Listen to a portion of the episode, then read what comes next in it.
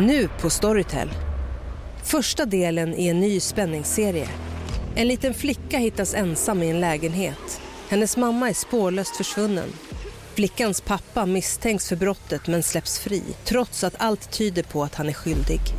Olivia Oldenheim på åklagarkammaren vägrar acceptera det och kommer farligt nära gränsen för vad hon i lagens namn tillåts göra.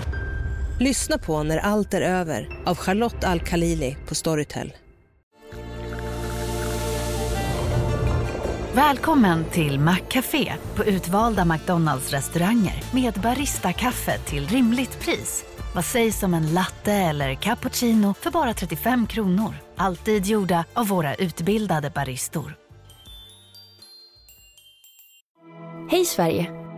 Apoteket finns här för dig och alla du tycker om. Nu hittar du extra bra pris på massor av produkter hos oss. Allt för att du ska må bra. Välkommen till oss på Apoteket.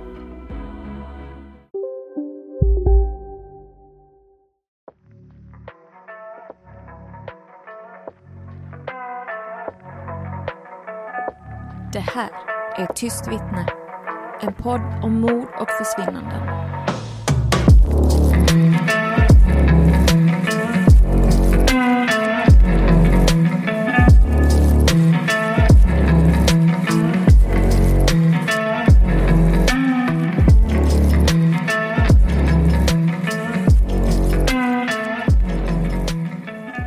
Hej och välkomna till Tyst vittne.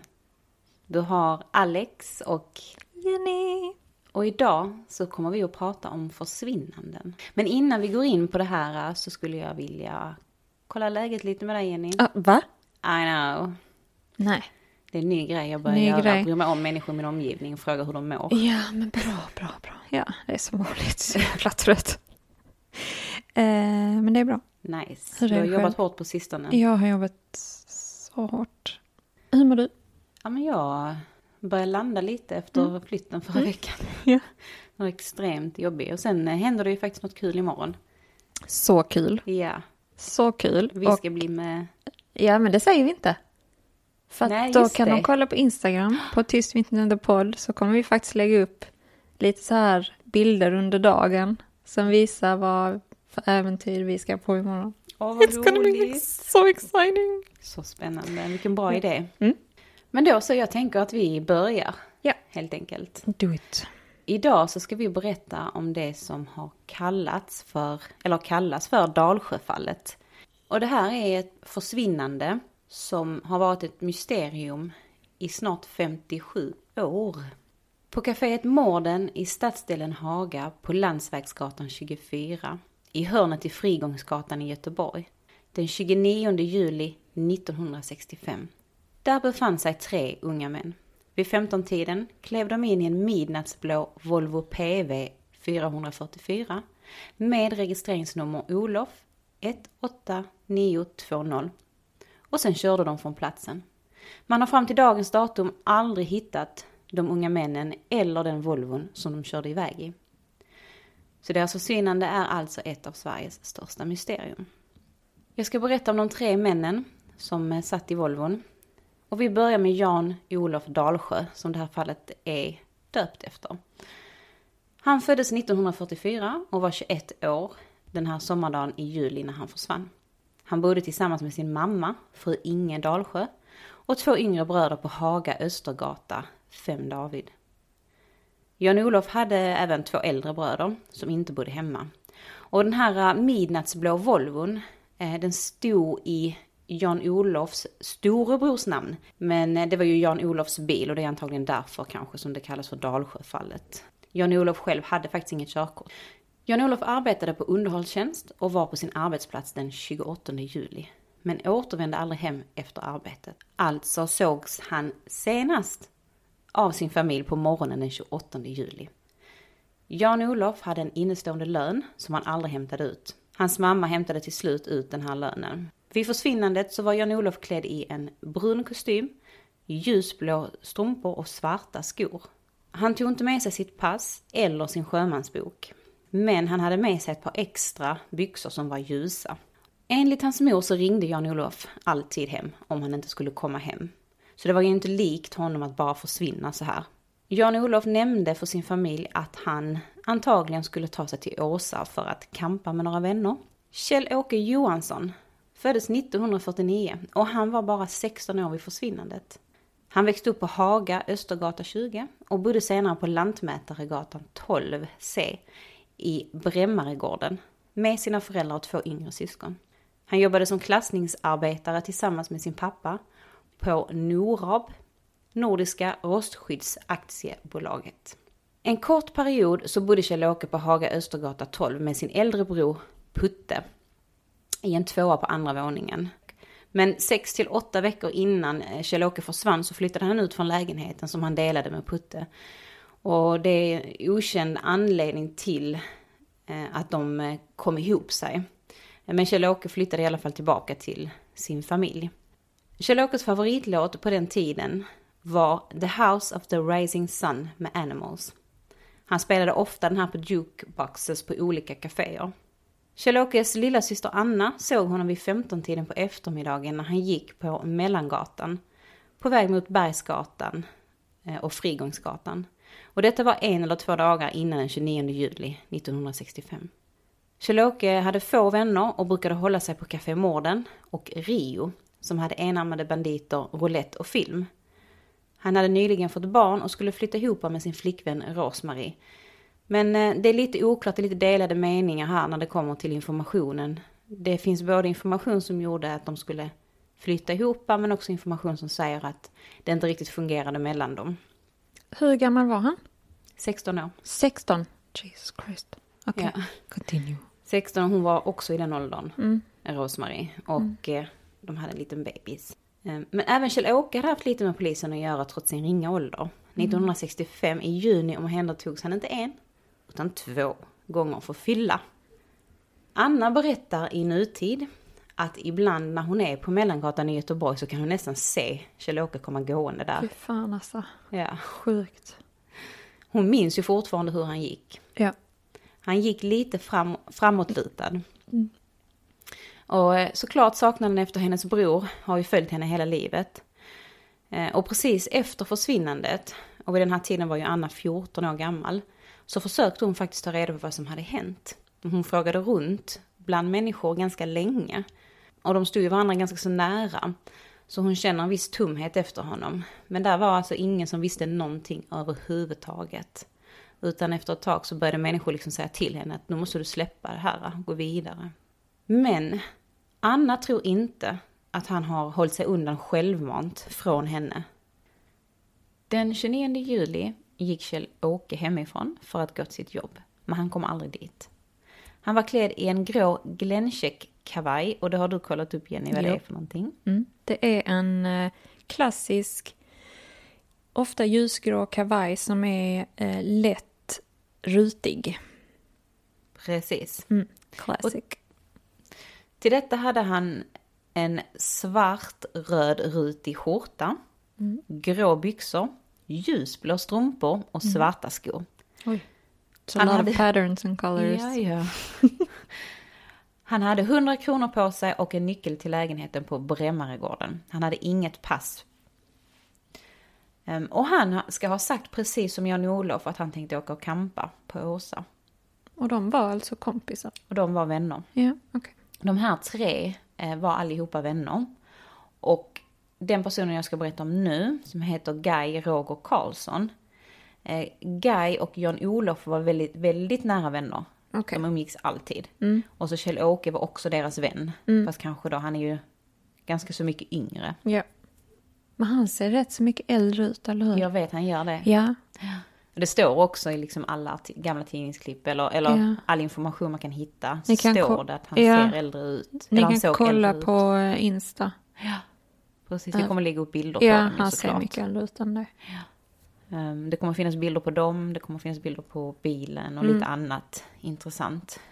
Um, så gå in där sen och titta. Guy Roger Carlsson. Han var tjugotvå år vid försvinnandet. Och han föddes den tjugofemte mars nittonhundrafyrtiotre i Möln, Mölndal. Vid försvinnandet så var jag skriven på Risåsgatan nio C i Kommendantsängen. Och Guy levde kanske inte ett helt enkelt liv och han fick därför hjälp med att få den här lägenheten av någonting som kallas för skyddsvärnet. Det här huset som han bodde i på Risåsgatan, det revs sedan nittonhundrasextiosju så det står inte kvar längre. Mm. Skyddsvärnet, vad är det då? Jo, de har funnits sedan nittonhundratio. De bedriver verksamhet och projekt inom socialt arbete. För bland annat kommuner, arbetsförmedling, kriminalvård och privata företag. De vill förebygga social utslagning och skapa bättre förutsättningar för människor. De ska vara non-profit och partipolitiskt samt religiöst obundna. Mm. Så jag har varit inne och tittat lite på Google Maps för att mm. se om jag kan hitta Risåsgatan nio C. Mm. Mm. För att se vad som finns där nu istället, för jag tyckte det var lite spännande. Mm. Och jag kunde faktiskt inte hitta någonting som något, något direkt bra så, utan där står ju något hus. Mm. Men på den ena eh, alltså kartprogrammet så finns Risåsgatan nio, men på ett annat kartprogram så finns inte Risåsgatan nio, utan då finns de andra liksom typ åtta, tolv och så vidare. Okay. Ja. Så jag vet inte riktigt exakt var det här huset har stått tidigare, mm. men det verkar som att det är någonting annat byggt. I alla fall en, ett annat hus på platsen där. Yep. Men Guy, han växte upp på Hällskriftsgatan i Slättadam på Hisingen. Och egentligen anledningen till att jag berättar alla de här adresserna och så, det är för att jag tänker att om vi har lyssnare i Göteborg mm. så kanske det kan vara lite spännande mm. att veta. Mm. För att man kanske rör sig i de här områdena yeah. och de här platserna. Man kan få en helt annan bild av att ja, men har varit på platsen. Mm. Man kan se det framför sig lite, så det kan vara spännande. Hade det varit i min stad så hade jag velat veta. Mm. Och som jag då nämnde tidigare så har ju Guy haft lite ja, svårigheter i livet. Kanske jag kan uttrycka mig.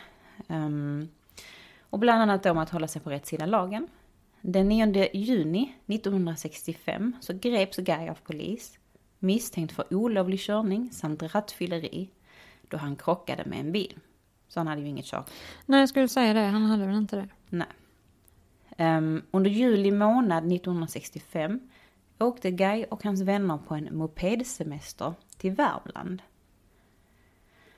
Och så här i efterhand när jag har läst lite grann så känns det som att ja, mopedsemester slash kanske lite grann stöldturné. Mm-hmm. Eftersom de gjorde flera inbrott okay. under tiden som de var på den här så kallade mm. semestern. Mm. Guy och en av hans vänner greps mitt under ett inbrott. Um, och den här vännen häktade sedan, men inte Guy. Så Guy återvände hem. Mm. Och det gjorde han någon av dagarna sextonde eller sjuttonde juli. Mm. Guy ska tidigt på morgonen eh, ha befunnit sig vid arbetsförmedlingen för tillfälliga jobb som låg på Värmlandsgatan. Eh, det ska troligtvis ha varit den tjugonionde juli. Men det finns källor som antyder på att det var den tjugoåttonde juli. Och en man i fyrtio till femtio års åldern i en röd lastbil ska ha plockat upp Guy. Och jag tänker så här, arbetsförmedlingen för tillfälliga jobb. Mm. Kan det vara så att man kan köra dit och plocka upp liksom personer som mm. behöver arbeta alltså på dag, mm. under dagen liksom. Mm. Sen imorgon går man tillbaka och så försöker man kanske få ett jobb ja, igen. Ja, så kan det vara. Um, så det ska vara ett, antingen den tjugoåttonde eller tjugonionde juli, men det ska vara ett klockan sex trettio på morgonen, mm. så väldigt tidigt. Mm-hmm. Och han försvann ju den tjugonionde juli enligt de källorna som vi har. Så. I en artikel efter försvinnandet, alltså året efter försvinnandet, så uppger polis att eh, Guy inte hade några anhöriga. Mm. Han anmäldes aldrig försvunnen eller saknad som de andra två gjorde. Mm-hmm. Däremot så finns det uppgifter på att han ska ha varit förlovad med en kvinna vid namn Yv- Yvonne som var född nittonhundrafyrtiofyra. Det är lite så här osäkra uppgifter mm. att han ska ha varit förlovad med en Yvonne. Sveriges Radio P fyra har en dokumentär som heter Dalsjöfallet eller kvartetten som försvann. Och de har ju faktiskt pratat med Guys syster Ramona. Mm. Så han har ju ja, alltså. Alltså han har ju haft anhöriga. Mm. Och hon uppger i den här dokumentären att Guy var en snäll och omtänksam person.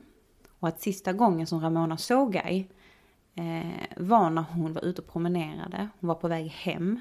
Det var ganska så nära eh, där de bodde, och eh, han kom i den här bilen, den här Volvon, och erbjöd henne skjuts.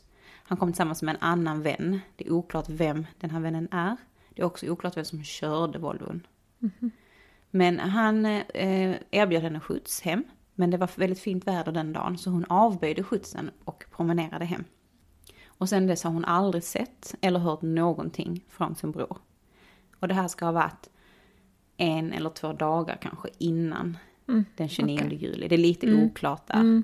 Det kan också vara fler dagar, för hon verkar ganska osäker. Mm. Och Guy då var troligtvis klädd i en svart skinnjacka och blå jeans vid försvinnandet. Han kan också ha haft en trenchcoat på sig, men det framkommer inte här vilken färg. Roger Dalsjö, lillebror till Jan-Olof Dalsjö. Jan-Olof är ju en av dem som försvann. Han är den sista personen som uppges ska ha sett de här tre männen. Ja, Kjell-Åke var ju en pojke. Mm. De två männen och pojken för femtiosju år sedan. Roger lever tyvärr inte längre. Mm.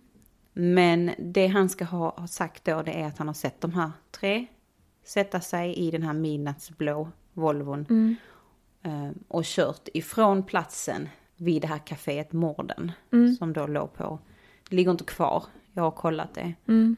Som då låg på eh, Landsvägsgatan tjugofyra i hörnet till Frigångsgatan. Och detta var den tjugonionde? Detta var den tjugonionde juli. Mm. Runt femton-tiden. Efter det mm. så finns det inga uppgifter på att man har sett någon av de tre. Mm. Att man har hört någonting av någon av de tre. Mm. Eller att man har sett den här Volvon. Alla bara putsväg. Det är som att de hoppade in i den, började köra och försvann i tomma intet. Det är klart att det har kommit lite små uppgifter från olika håll som inte är mm. riktigt konstaterade uppgifter, mm. inte tydliga, som det alltid gör när människor yeah. försvinner. Men det sista um, konstateras, alltså där vi vet, det är att Roger såg mm. sin bror och de här två försvinna i den här Volvon. Och de har varit försvunna i femtiosju år. Den tjugonionde juli i år. De här två männen och pojken mm. eh, var ju av arbetarklass. De hade för vana att komma och gå lite grann som de ville. De hade haft lite trubbel med myndigheter. Någon av dem har varit till sjöss också under någon period. Eh, jag har ingen tydliga uppgifter om vem det ska ha varit. Men med tanke på att man nämner att eh, jag tror det var Jan-Olof som inte hade sitt mm. sjökort med. Yeah. Så kan jag tänka mig att det kanske är han. Mm. Och i början när de försvann så var det inte så att folk gjorde en jättestor grej av det. Mm. För att de hade ju sagt att de skulle åka och campa. Ja. Två av dem i alla fall. Och eh, de kom och gick lite grann, så det var nog inget konstigt egentligen. Så det tog faktiskt flera månader innan man faktiskt började eh, oroa sig. Eh, och innan man började ta försvinnandet på lite mer allvar. Mm. Men man kanske har haft en känsla på den tiden att eh, myndigheterna inte har prioriterat det här försvinnandet helt och hållet, eftersom de var då var arbetarklass. Och vi ska komma in på ytterligare ett försvinnande från samma period. Den här personen tillhörde ju en helt annan klass. Mm. Eh, alltså, jag vill inte säga bättre för det känns fel att säga, Nej. men högre klass. Och, ja, vi kommer till det. Så. Ja, och där man eh, från myndigheters sida har kanske hanterat det lite annorlunda. Nu har jag berättat om de här tre. Och det finns ju såklart flera olika teorier om vad som kan ha hänt dem. Man har pratat om det här i ganska så många år. Det dyker upp lite då och då genom tiderna. En teori, det är att de ska ha försvunnit helt frivilligt. Att de valde att försvinna för att det var någonting i deras liv som gjorde att de, att de ville försvinna. Eller att de var tvungna att försvinna. Det kan ha varit att de har varit inblandade i någonting med fel personer. Men det kan också ha varit att de kände att deras liv var överväldigande och att kraven var stora. Till exempel Kjell-Åke som fick barn som sexton-åring. Kanske kände att det var en svår uppgift att ta på sig vid den åldern och valde att försvinna frivilligt. Sen är det ju såklart intressant att alla tre väljer att försvinna frivilligt samtidigt. Mm. Men det är i alla fall en teori. En annan teori det är att de på något vis ska ha varit inblandade i det så kallade grodmansrånet. Mm-hmm. Som skedde samma dag mm. som deras försvinnande. Och det är ju jätteintressant. Och det är många som tycker att det är intressant att spekulera kring grodmansrånet och Dalsjöfallet. Och då undrar ju ni allihopa, vad är detta? Mm. Och det ska Jenny berätta för er nu. Japp. Eh, som sagt hände ju detta samma dag. Så tjugonionde juli nittonhundrasextiofem i Göteborg.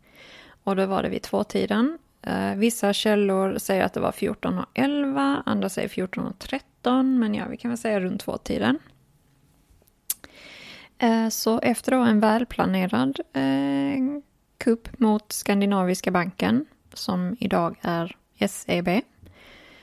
Eh, utrustade med peruk, lösbröst och dykardräkter så räknade rånarna inte med att möta en brottare och en före detta F N-soldat inne på bankkontoret. Wow, är han singel eller på säga? Men jag kom på nu att det var femtiosju år sedan. Säkert hundra nu. Ehm, och de anställda tror att det handlar om ett studentjippo när två personer kommer in på banken och den ena eh, har på sig en peruk, lösbröst och en chalett sån runt håret, du vet, som man knyter yeah. under hakan, en sjal liksom. Sånt som gamla gummor egentligen. Ja, yeah, precis. Och en krusblus. Oh, med så här lite volang och krusgrejer här på bröstet. Eh, och det syns tydligt att det är en man. Så det ser ju roligt ut för dem. Men då flyger den här eh, kvinnan, inom situationstecken, över disken för att roffa åt sig pengar. Men kassören börjar då eh, brottas med honom och trycker på larmknappen. Och medan detta händer så är hans kumpan då, som är manligt klädd. Han är inte utklädd. Mm. Eh, han står vid ingången för att hålla vakt. Och då kommer en av kunderna och ger sig på honom. Varpå han då i panik avlossar flera skott. Och skjuter den här kunden i låret för att få bort honom från sig själv. Men skottet går igenom hans lår. Och träffar honom själv i hälen. Så att han skjuter. Han skjuter kunden och sig själv med samma skott. Eh, och rånarna avbryter då i det här kaoset och flyr från banken ner till Säveån. Och detta var en del av planen att de skulle fly ner till ån efter rånet. Pengarna eh, stoppar då eh, kvinnan, som är en man, i eh, en plastpåse. Och de båda hoppar ner i ån, varpå då en banktjänsteman som följt efter dem kastar stenar på dem när de är i vattnet. Alltså saker var annorlunda förr. Ja, alltså, det, låter, det låter helt sjukt. Och medan de simmar över till andra sidan ån så tar han som var utklädd till kvinnan, han hette då Nadji i efternamn. Jag kommer gå på deras efternamn.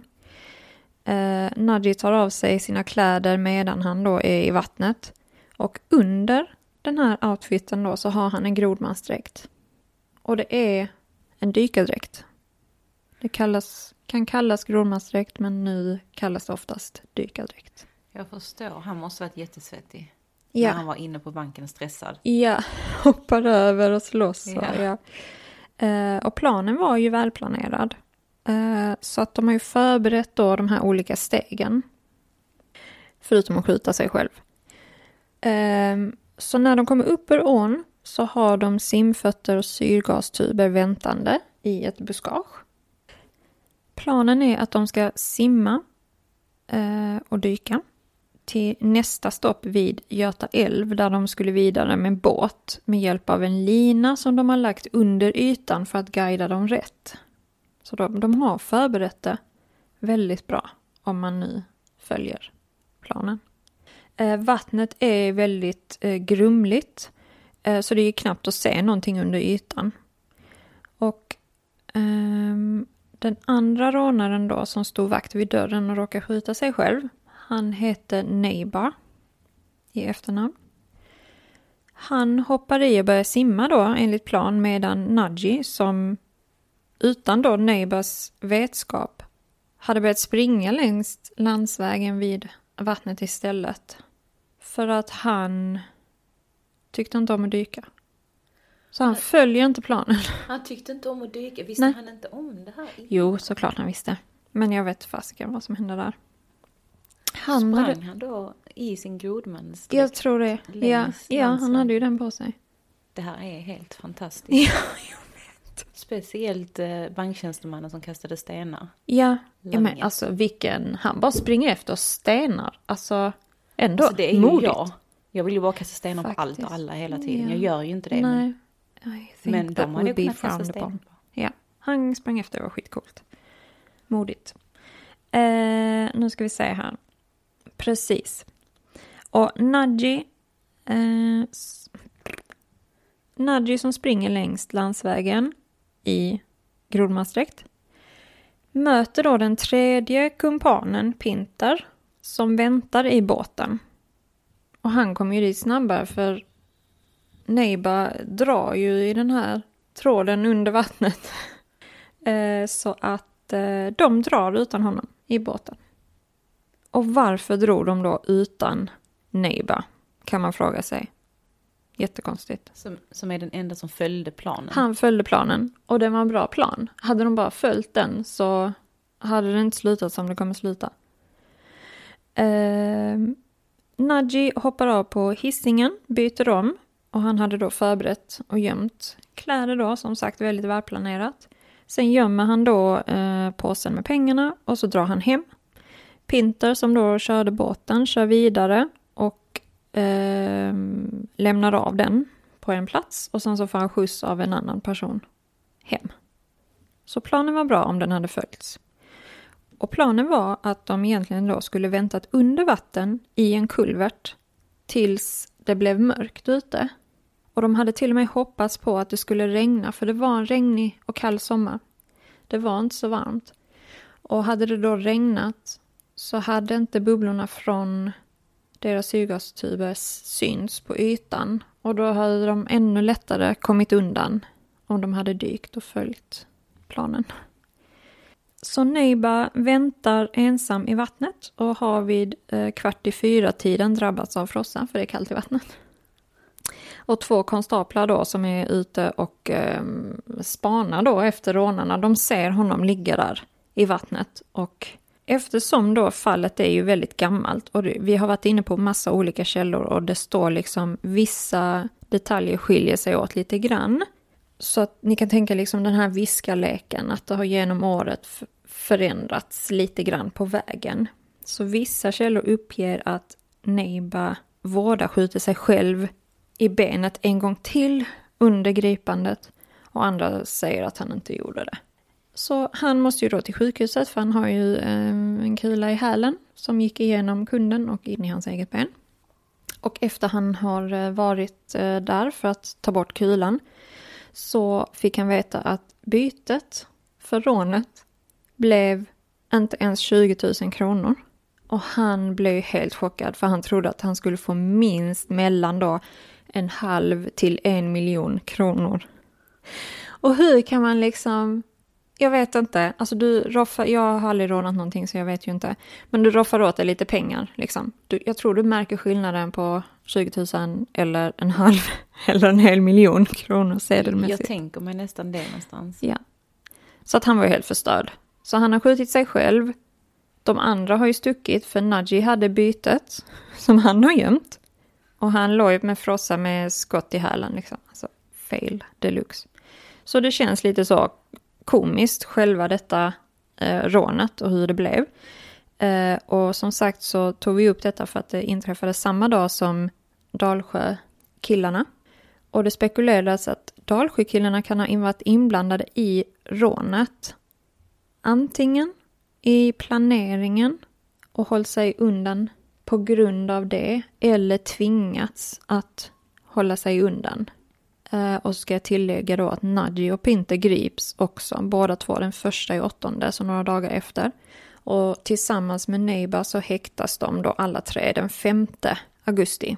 Och efter detta så döms Nejba, han som blev lämnad i vattnet själv, till sex års fängelse.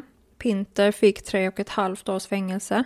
Han lämnade landet efter villkorlig frigivning. Och det vet man inte riktigt vad som har hänt med honom efter det. Jag ska säga oss att Nejba, som dömdes till sex års fängelse, han bytte namn och flyttade till annan ort i Sverige. Och sen så blev han vanlig medborgare.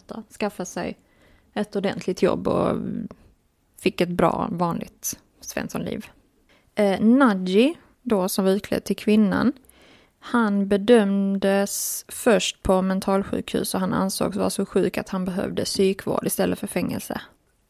Ja men precis, så det här var alltså grodmansrånet.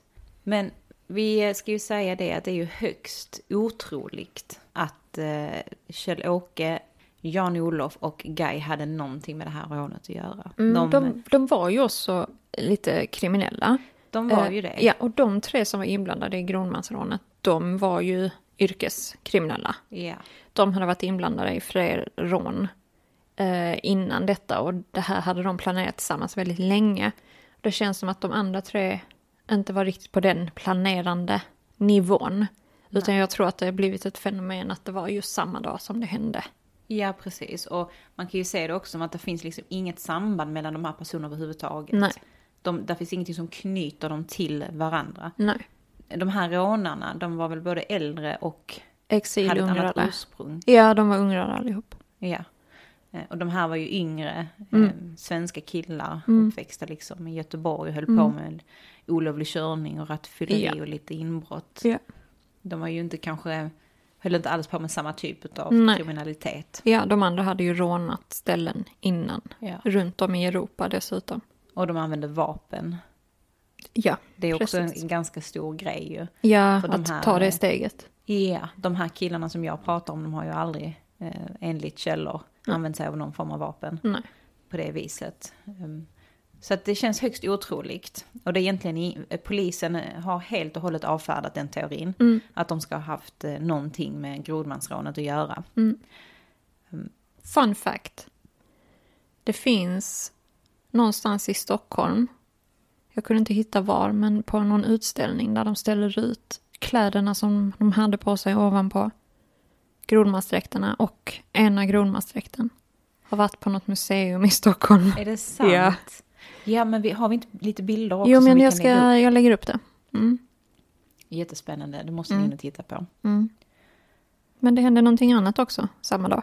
Precis, det hände någonting annat också. Så att, nu har vi gått igenom två teorier. Mm.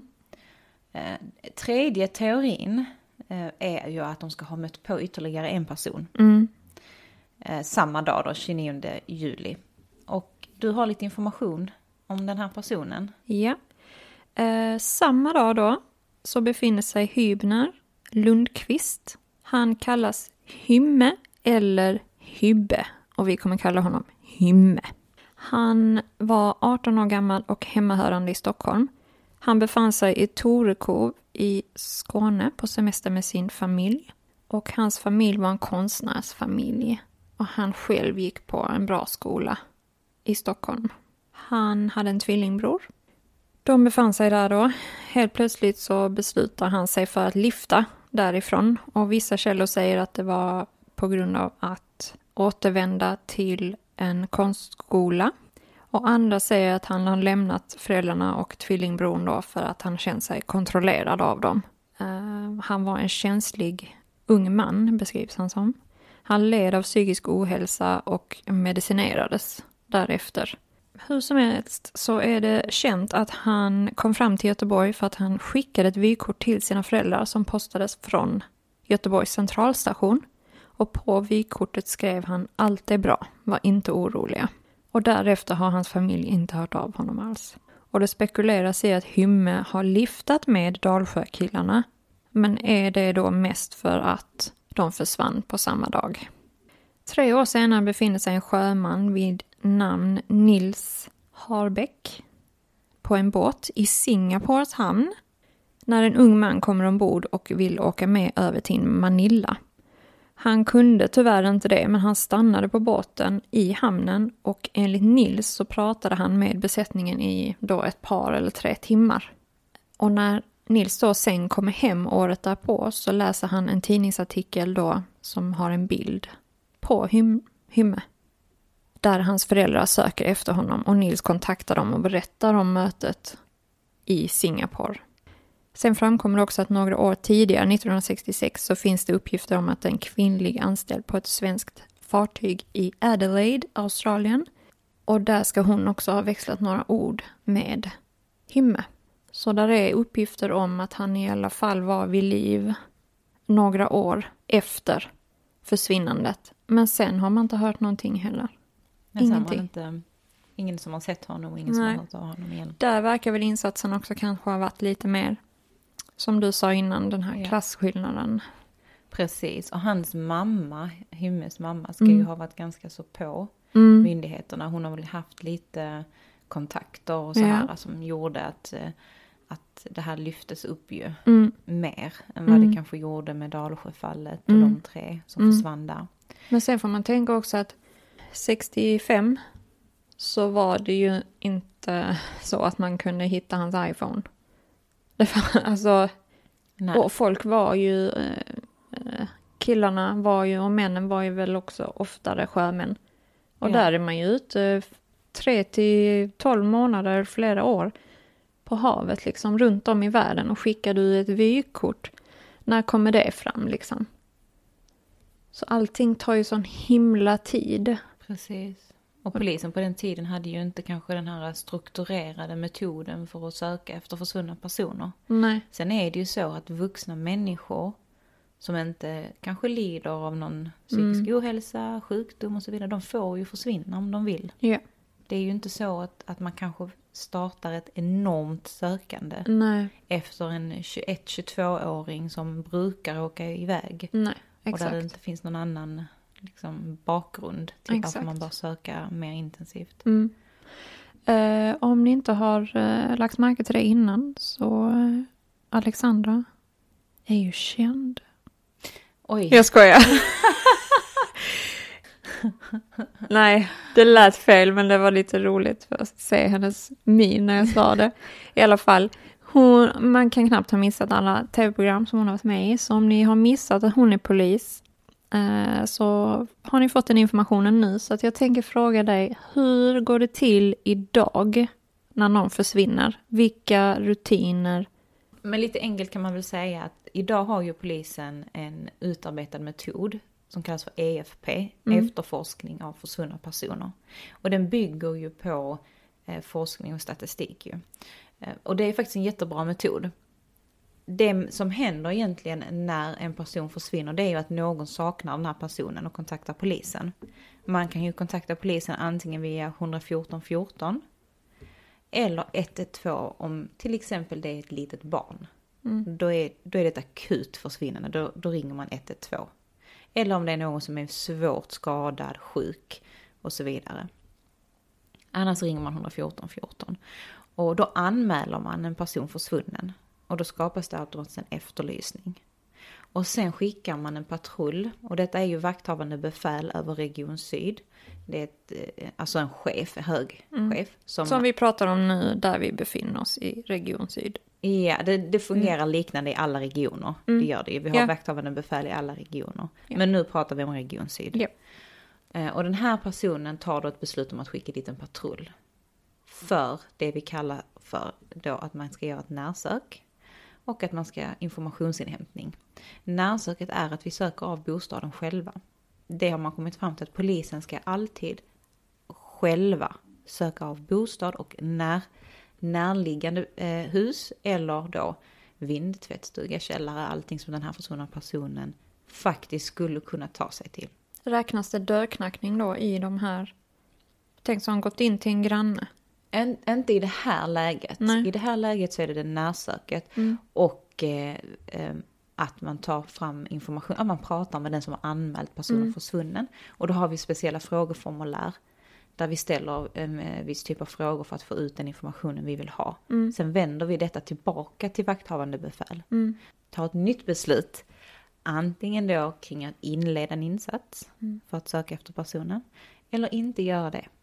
Till exempel då en ung man, tjugotvå år, utan sjukdomar, har sagt att han ska vara borta lite och så vidare. Mm. Där kanske man inte... Han brukar komma och gå liksom. Ja, yeah. Man kanske inte startar en insats, men man efterlyser honom. Mm. Och man skickar ut informationen till patruller.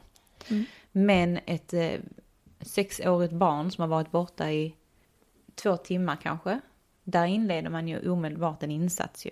Och då ja. är det ju alla som, som liksom eh, går igång där. Det är ju vanliga patruller, det är hundförare, mm. det är kanske M C, helikopter, det kan vara räddningstjänsten. Det kan vara till slut då att personer som Missing People mm. eh, kommer in. Det kan vara eh, militär hemvärn. Det beror ju lite på området, om mm. det är stadsmiljö eller om det är ute i skogen någonstans. Mm. Mm. Men den här metoden, eh, jag är själv utbildad i den, är väldigt bra mm. och väldigt grundlig. Mm. Och ibland så kan det kännas som att varför ställer ni massa frågor ut och leta och mm. så här. Och det kan man ju förstå när en anhörig är försvunnen. Men det finns en anledning till alla de stegen vi tar. Jag tänkte bara gå tillbaka lite snabbt mm. till Dalsjöfallet och killarna här. Ja. Vi har gått igenom lite teorier. Det finns ju fler. Men det här mm. är de vanligaste teorierna som man har pratat om. Och just det här med Hymme, där finns ingen, liksom, Hymme var arton år så han mm. var ju i rätt ålder. Han var inte från området. Han, han, de kände, enligt källor eller det som finns, så kände de inte varandra. Mm. Inte, hade liksom inte gemensamma vänner eller umgicks i samma kretsar mm. eller någonting. Så att det är klart att de har varit i samma stad, om han har lyftat. Det finns ju en chans. Men det är astronomiskt. Men det finns en chans. Det finns en chans. Men det är heller ingenting som man kanske har gått på så mycket. Eh, och sen så finns det då att man har sett Hymme då. Ja. När vi singar på. Vi ska gå till den troligaste teorin. Mm. När det kommer till det här. Så den mest troliga teorin. Mm. Anser jag och du. Mm. Är att de har råkat ut från en olycka. Ja. De har då antagligen. Eh, kört mot Åsa. Mm. Som är en ort. Som är en ort. Via västkusten då. Mm. I närheten av havet. Och precis som du nämnde tidigare i grodmansrånet, att de trodde mm. att det kanske skulle regna. Mm. Så var ju vädret lite sämre den här dagen. Det är lite ja. olika uppgifter, men mm. det mesta tyder på att det har varit grått, mulet ja. till regn. Mm. I alla fall. Så den här vägen då eh, mot Åsa, eh, det ska då vara i närheten av havet. Det ska mm. finnas stup och det ska finnas platser där där en bil hade kunnat försvinna. Mm, köra av vägen. Och... Precis. G V Persson mm. har ju faktiskt pratat om det här fallet mm. för några år sedan i Veckans brott. Och han anser ju att det troligtvis handlar om en olycka. Mm. Och att vi någon dag i framtiden kommer att dra upp det här bilvraket yeah. f- eh, från havet i västkusten någonstans. Mm. Polisen ska ha under tiden för försvinnandet eller en, några månader senare har finkammat badplatserna kring Åsa och mm. även gjort spaningar i Göteborg, Stockholm och Norrland helt utan resultat. Men sen finns det ju lite fler uppgifter. Jag tänkte ta upp en sista sak mm. som jag tyckte var lite intressant. Och det är ju frågan om de verkligen har försvunnit samma dag alla tre. Mm. Ramona, som är syster till Guy, hon åkte till Guys lägenhet. Han, han var den enda som hade en egen lägenhet och mm. bodde själv. Hon åkte till hans lägenhet och knackade på efter att han hade försvunnit. En okänd person ska ha öppnat dörren. I efterhand så har Ramona sagt att den personen var Kjell-Åke. Om det ska ha varit Kjell-Åke, då innebär ju det att de inte har försvunnit samtidigt. Mm. Så finns det även lite obekräftade uppgifter kring att Jan-Olof ska ha setts i Amsterdam. Men inte alls vem som har sett honom eller när eller så här. Så det är väldigt obekräftade uppgifter. Men du hade också någonting där med Ramona och den här, att hon ja. hade knackat på. Ja, jag läste också det, att hon knackade på hans lägenhet, så öppnar då den här okända mannen dörren. Han hade på sig en av hans, av broderns eh, tröjor. Och hon visste inte vem han var liksom. Och då läste jag vidare lite om det, men då fick jag eh, veta då att i efterhand så har hon tänkt att det kanske inte var efter försvinnandet. Hon minns bara att det var sommar. Det var ljust ute och solen sken. Sen så, med tanke på att det här fallet ändå har varit ett stort mysterium och vissa, ganska många har engagerat sig genom åren. Mm. Så är det någon där ute som har information som mm. vi inte har eller som vi inte har delgett här, så får ni jättegärna skriva mm. på våra sociala medier. Gå in på Tyst vittne de podd på Facebook. Tyst vittne de podd på Instagram. Gilla även gärna på Spotify. På Spotify. Eller Apple Podcast. Eller där Eller... ni lyssnar på era poddar. Exakt. Lämna gärna en kommentar också, för det hjälper oss väldigt mycket att nå ut till andra. Mm, och så kan vi få veta vad vi kan bli bättre på. Vi vill också lyfta ytterligare en sak, och det är Missing Peoples hemsida. Mm. Gå in där för att få information om personer som är försvunna. Och se om det finns något i era områden eller i ert område där ni bor. Mm. Ni kan ju såklart bli aktiva på Missing People om ni vill det. Det är bara att gå in på hemsidan och läsa mm. hur ni ska gå tillväga. Även i Facebookgruppen läggs det då upp bilder om aktuella sök. Vi vill gärna ta upp eh, alla vi vill saknade alla. människor ja. eh, och nå ut till folk som kanske har sett någonting som de inte vet är Precis. viktigt. Men vi tar, vi tar de översta. Vi tar de översta. Ja. Och eh, Rolf försvann i Uppsala den första juni tjugohundratjugotvå. Han är sextiotvå år gammal. Han har skägg och långt hår och är cirka hundrasjuttiofem centimeter lång och mager. Det är oklart vad han hade för klädsel när han försvann. Bild finns på Facebook i deras grupp. Belai, B E L A I. Belai, sjuttiotre-årige Belai, försvann den tredje juni tjugohundratjugotvå. Han sågs senast i Älvsjö. femtiofem-åriga Gisela försvann den andra juni tjugohundratjugotvå och hon sågs senast i Danderyd. In på Missing People, titta på hennes bild, Danderyd, Stockholm. Där finns också information. Och, och jag kommer ta en sista, och det är Rebecka i Hörby faktiskt. Mm. trettionio-åriga Rebecka försvann den tjugosjätte maj tjugohundratjugotvå. Och hon rör sig troligtvis i områden kring Kalmar, Öland, Kronoberg, Blekinge, Småland och Halland. Mm. Och hon färdas troligtvis i en vit B M W. Ludvig Olof Olof ett fyra fyra är registreringsnumret. Vi vet ju inte vad som har hänt med de här personerna. Det är fyra personer som ja. fortfarande idag är försvunna. Ju. Ja. Och det är många av deras familjemedlemmar som inte längre lever. Mm. Och det är otroligt sorgligt och tragiskt. Och därför så kommer vi att, och det är därför vi höjer och pratar om de personerna från mm. Missing People mm. som är försvunna just nu, som ja. vi liksom kan hjälpas åt att leta. Som sagt, in på våra sociala medier. Mm. Tyst vittnade podd, vi blir superglada. Ja. Vi har en speciell lyssnare som har tipsat oss om ett fall. Det. Och det kommer vi ta upp. Och du vet vem du är. Och eh, du kommer få lite cred när avsnittet kommer. Så, Så vi älskar när ni skriver och tipsar om fall som ni vill att vi ska yeah. ta upp. För det kommer vi göra.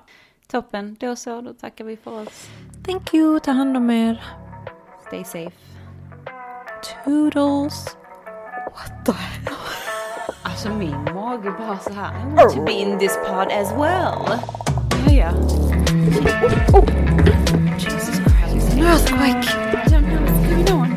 Why? Why is this happening to me?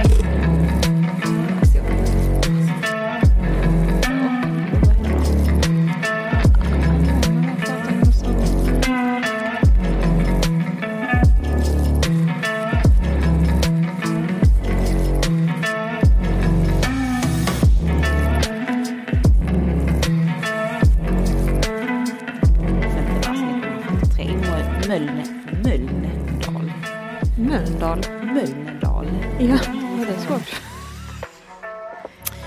Mölnedal.